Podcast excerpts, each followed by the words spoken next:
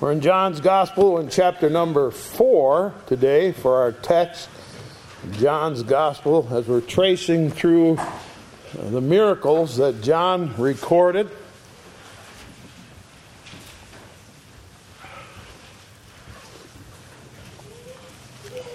Each one with a specific purpose as he chose out very specific miracles. We do the second miracle, John chapter 4, for our text today. My grandfather's name was Tura Koksnes. And when he came from Norway to America, he took a name that would be easier to say in American. So instead of Tura, he used the name Tom.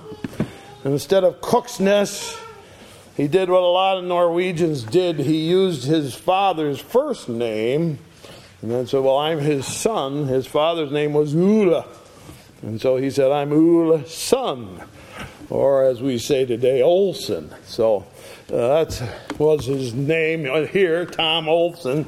But no Norwegian ever called him that. He was a craftsman, hard worker, became captain of the shipyards in New York City. Before I was ever born, he retired and moved to Connecticut. And that's where I knew him.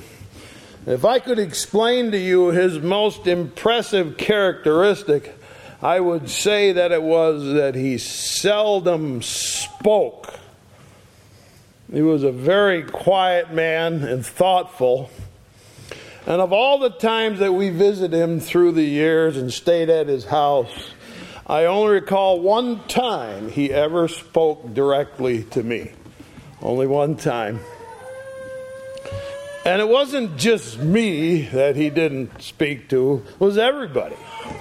Remember, he had two sisters who came to visit, and the two sisters chatted and talked away and talked to all of us children. And he sat next to them and said nothing all afternoon and all night. Then he got up and to go in the house, and they said to him, where are you going? He said, I don't want to smoke another pipe to keep the bugs away. I'm going to bed. That's all he said all day. He just didn't talk. And the result of that was, when he did talk, everybody listened to see what he would say. He saw me once playing with my jackknife, and he said, follow me. And so, of course, I did. He took me down in his cellar, showed me his woodworking shop, all hand tools. There wasn't a power tool there. And he took my jackknife and he sharpened it on his big old grinding stone with the foot pedals like a bicycle. Sharpened up my knife. And that little 20-minute interview made a very deep impression on my mind. I still recall his tone of voice and his words. And that was just because that's the only time he ever had a conversation with me. He didn't have conversations with hardly anybody. I recall one day a big wind blew up on that mountain where he lived and blew over his outhouse. And when we got there, he was very concerned about it. My father and I pushed it back up, and he just smiled a lot. We went in for lunch after that, and he cleared his throat at the table. Everybody stopped talking. And he said one sentence. He said, Erik is strong. That was it. That's all he had to say. Erik is strong, because I pushed the outhouse back up. Many people valued his opinion because he only spoke if there was something important to say. And as I read the gospel stories about Jesus, I often get the idea that Jesus was not a big talker and not a chatterbox. Yes, he preached. But many of his private interviews, only a couple sentences. And so when he did speak, you better listen. He's got something wonderful to say. So we've started a new series that traces 8 miracles of Jesus recorded by John. And although he did hundreds of miracles, maybe thousands, so many that John said there's not enough books in the world to record all that he did. Still, John handpicked 8 of those miracles with the specific purpose of pointing out different aspects of his character. Now, last week, we saw that he, without being asked, changed the water into wine.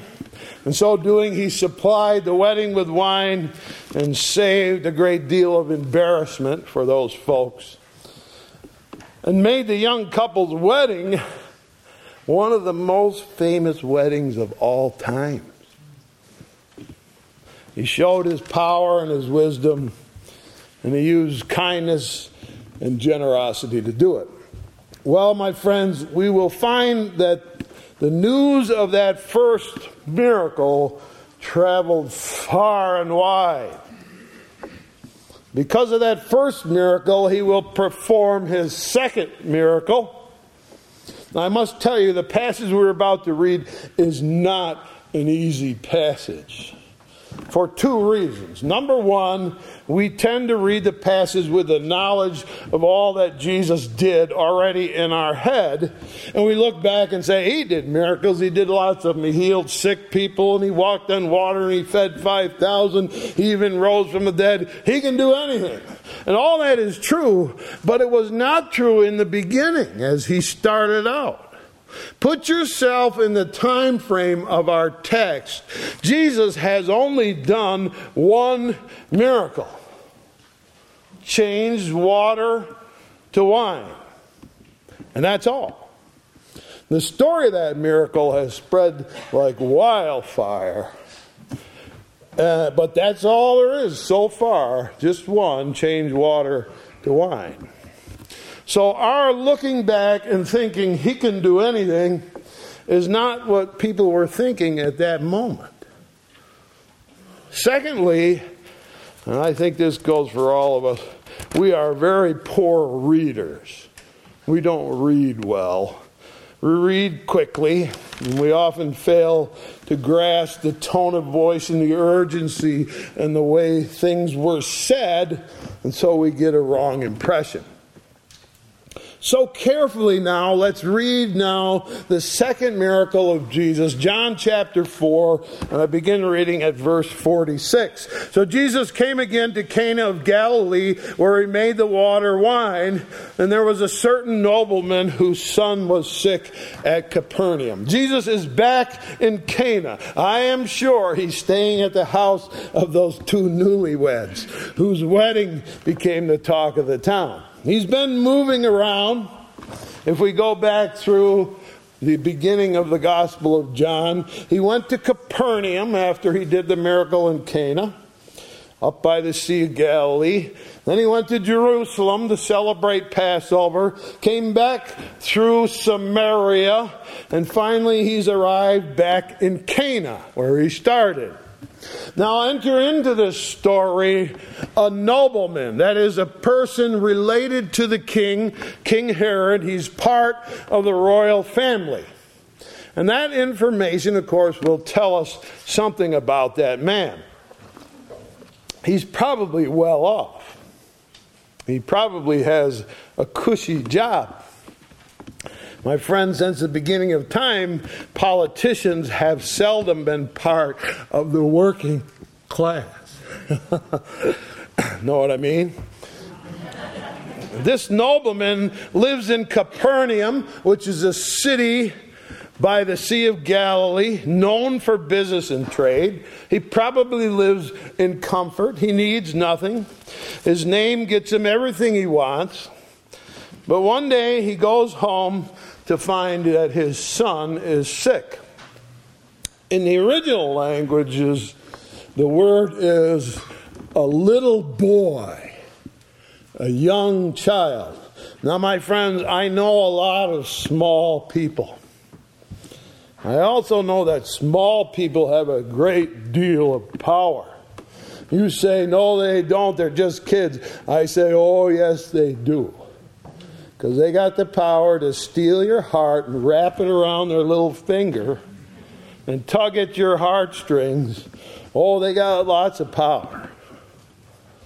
Now this nobleman may be well off, he may live in luxury and ease, but when that little boy gets sick, that little darling boy, there is no ease, there is no comfort. As he becomes more and more sickly, it becomes more and more urgent. I personally have sat by the bedside of small children who were sick and feverish, and I desperately wished that I could put my hands on them and take the fever out of them and into myself. And as the nobleman's little boy gets worse and worse, there's no money or price that he would not pay to see him recover. But money won't buy what he needs. And finally, with a burning fever and no appetite, the little boy becomes more and more listless, and the father becomes desperate. And a thought occurs to him. Verse 47. He heard that Jesus was come out of Judea into Galilee, and he went unto him and besought him that he would come down and heal his son, for he was at the point of death. When there are no doctors that can help and no medicine that can cure and no remedy and no solution, then a thought occurs. There was a man over in Cana who did a great miracle a little while ago. He must have used God's power somehow. I wonder if that miracle working man could come and use his miracle working power to heal my little boy. And as his son slowly fades away, getting weaker and weaker, he finally makes a decision. I will go find him, and I will ask him to come and heal my son. Now understand, the nobleman's son is in Capernaum. Jesus is in Cana. Now that's over 20 miles away. It could be a 6 or 7 hour walk from Capernaum to Cana. If he doesn't do something, the boy will die. So he leaves that sick bed where he's been so attentive, and he takes that long walk, leaving at the crack of dawn, arriving in Cana about 7 hours later. He soon finds Jesus. It's just a little place. And with an urgent plea, he says, come with me to Capernaum and heal my son. He's sick and he's almost dead. Please now. Please come, and come now. Now watch this. Verse 48. Then said Jesus unto him, except you see signs and wonders, you will not believe. Wow. Why did Jesus say that? Isn't that kind of harsh? Hard thing to say? Unless you see a miracle, you won't believe. Now we've got to stop and think about it. It sounds rude, almost cruel. What's on Jesus' mind that made him say that? Well, let's backtrack through to the beginning of the book of John. Jesus did the first miracle right there in Cana. He turned water into wine. Now it tells us next he went to Capernaum. What did he do there? Well, he probably did what he did all over Galilee. He would go to the local synagogue and preach. That's what he did first. Then he went from town to town preaching. It says the kingdom of heaven is at hand. I have no doubt that he preached in Capernaum. I also have no doubt that the nobleman did not attend that preaching. After all, he lives in ease and comfort. He doesn't need preaching. No, there's no evidence that this nobleman ever sought out Jesus before, but now there's a need, and it's an urgent need. But still, why does Jesus say that to him? Follow me now as I go back a bit. It starts with Jesus going to see John the Baptist. John says, "Behold the Lamb of God, which takes away the sin of the world." And John, the author here, and Peter and Andrew follow Jesus from the Jordan River to where he's staying that first night. And they spend half the night talking with Jesus, having a conversation. And when they're finished with that conversation, they are absolutely convinced he is Messiah. Then it says Jesus goes to Jerusalem to celebrate Passover. And in the dark of the evening down there in Jerusalem, a knock comes on the door, and Nicodemus comes and says to Jesus, "You must be a teacher sent from God, because your miracle-working power is just amazing." What do you think he's talking about? Changing water to wine. He's heard it all the way down there in Jerusalem. Jesus has a conversation, and Nicodemus believes in Jesus and becomes a follower. Jesus then leaves Jerusalem to go back to Cana. Passing through Samaria, tells us he stops at a well, and what does he do? He has a conversation with a woman. And she says to Jesus, when Messiah comes, he'll tell us everything. And Jesus spends 2 days talking to the people, and that whole town in Samaria believes he is the Messiah. Notice, no miracles,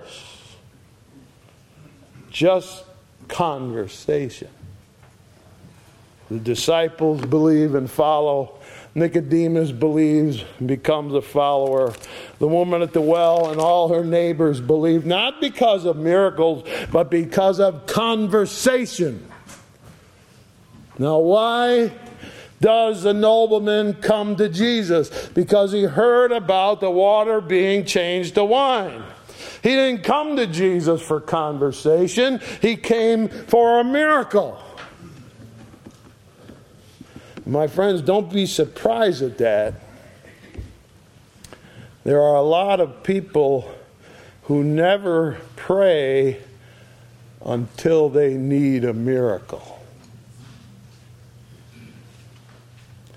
And I'm sure that Jesus repeats these very same words up in heaven today over and over again. I never hear from you till you want a miracle.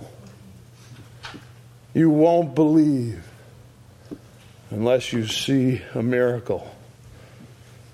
So now, let's go back and change the tone of voice and rethink this conversation. As short as it is, it's only a couple sentences between the nobleman and Jesus. Here comes the nobleman. He's just traveled as fast as he could travel, 6 or 7 hours from Capernaum to find Jesus.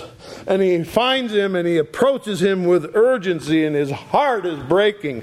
And now as he's been traveling, he keeps thinking about that little boy back at home dying in his bed, and tears fill his eyes, and he walks a little bit faster and faster to get there. And now in Jesus' presence, he blurts it out, "Come, please come. Use that power. Come, my boy is dying. Please now.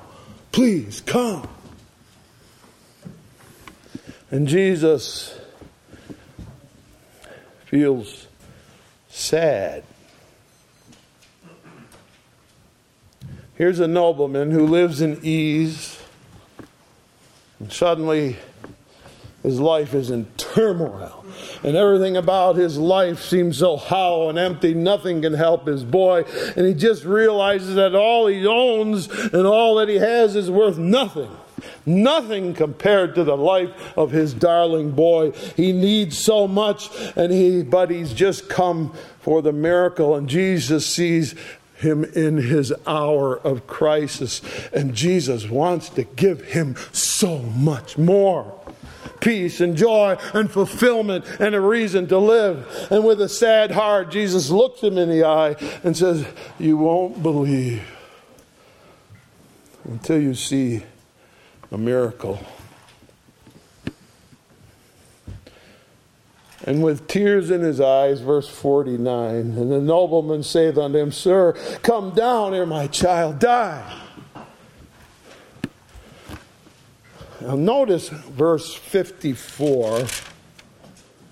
This is again the second miracle that Jesus did when he was come out of Judea into Galilee.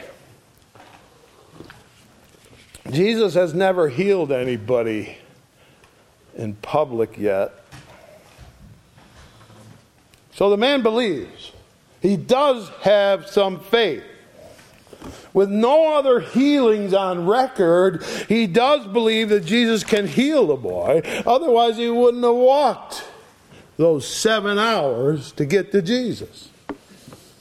But what happens next is the key to the whole thing. Verse 50, Jesus saith unto him, "Go thy way, thy son liveth." And the man believed the word that Jesus spoken unto him, and he went his way. You have a nobleman who comes to Jesus with a broken heart and an intense urgency. "You must come. You must come now and heal my son." And Jesus, not unwilling, but wanting to give him so much more, sadly says, "It's about miracles with you. It's just about miracles." And he repeats himself, "Please come. Please come." Now what happens I'm next was a very poignant moment. Picture in your mind, Jesus grabs the man by the shoulders and looks at him right straight in the eye. And he does something that only Jesus can do. Now, my friends, the thing about Jesus is that he can get right down inside your heart.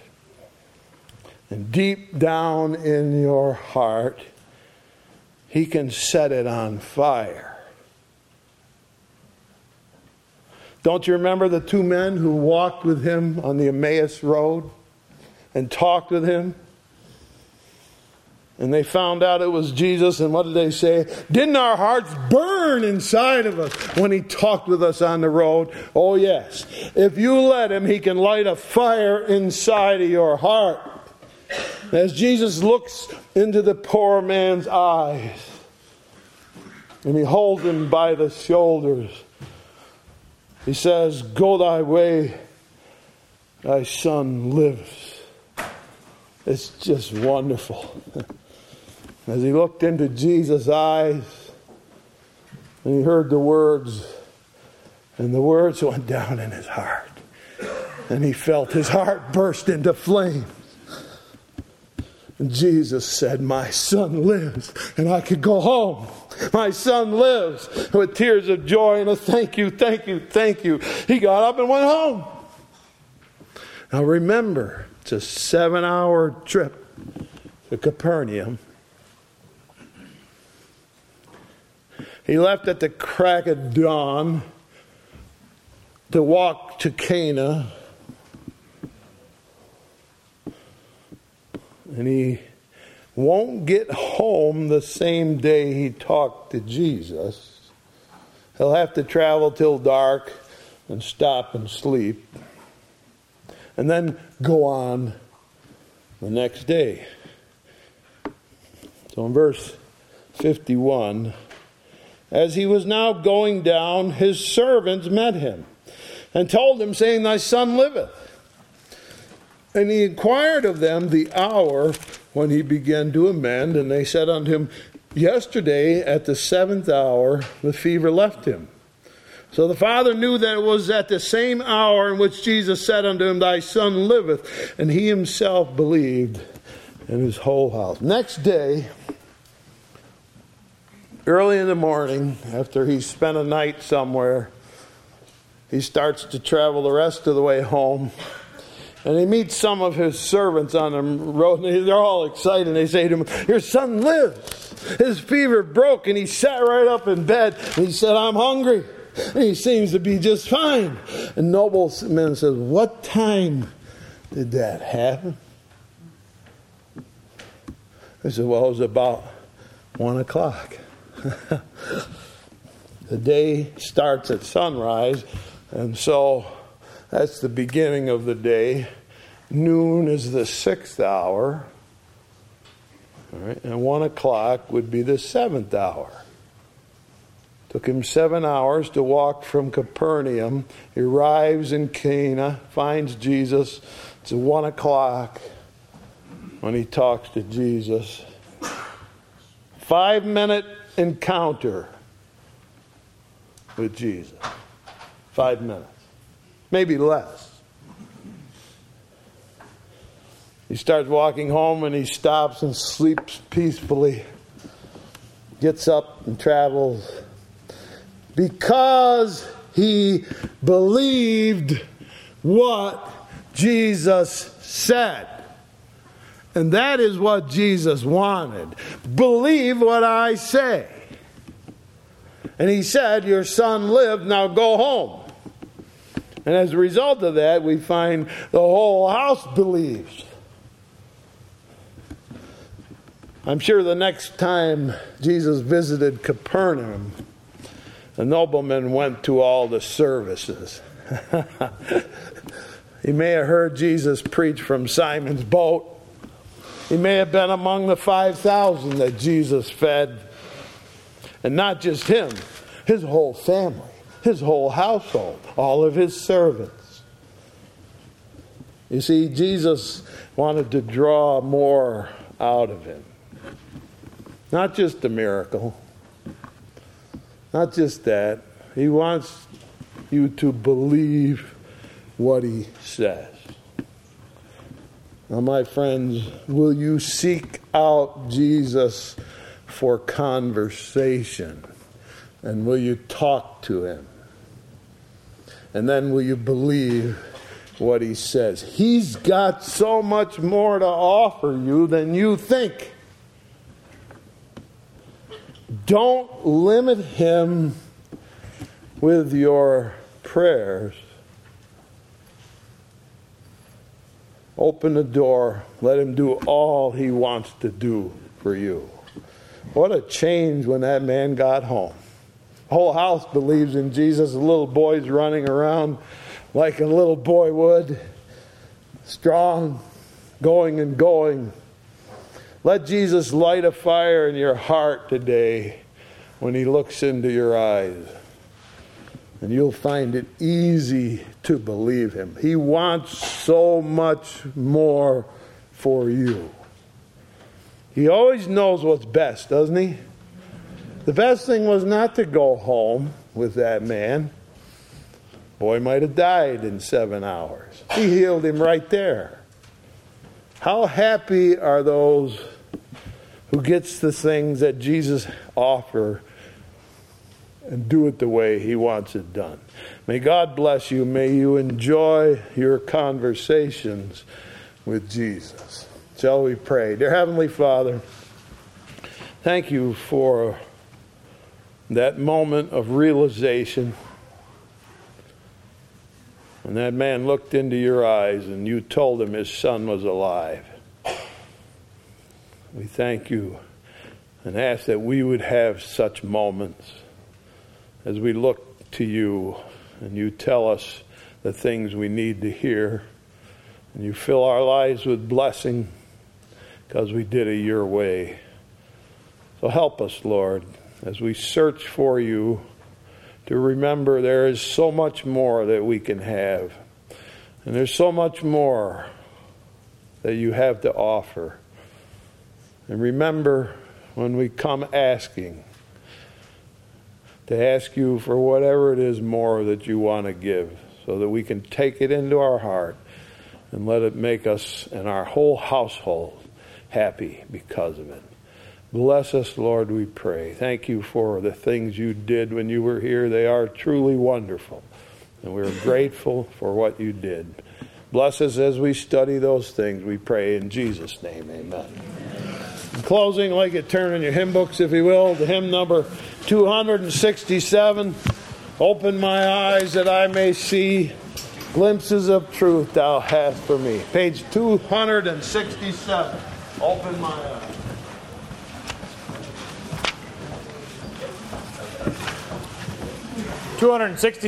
Standing as we sing.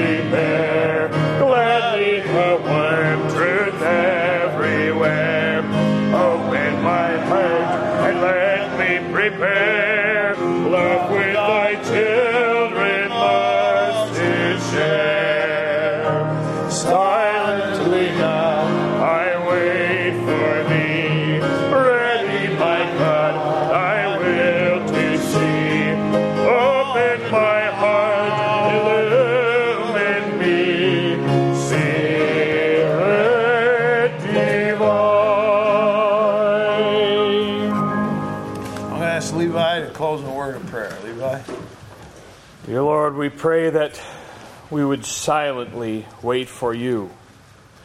We pray that our hearts would have faith and belief and know that you are ready to answer our prayers. May our conversations with you be often. May they be full and free. We ask for our hearts to be set right, our ears to have all things false disappear from them. Open our sight, our eyes, that we may see what is the truth in front of us. And Lord, we ask for your Spirit to come in this place. Help our hearts to be ready to receive it. We ask, Lord, especially that you would bless us and give us our country and our homes, our states, and this place where we live. Watch over us. Give us wisdom and strength and truth. We know that you have all things in hand, so we pray that we would trust you. We just pray that our faith would be pure. Protect us, be with us, watch over us through the many dangers that are out there. Bring us back to this place that we may worship you again. May our hearts be full of worship this week, Lord. Watch over us, we ask, in your name. Amen. Amen.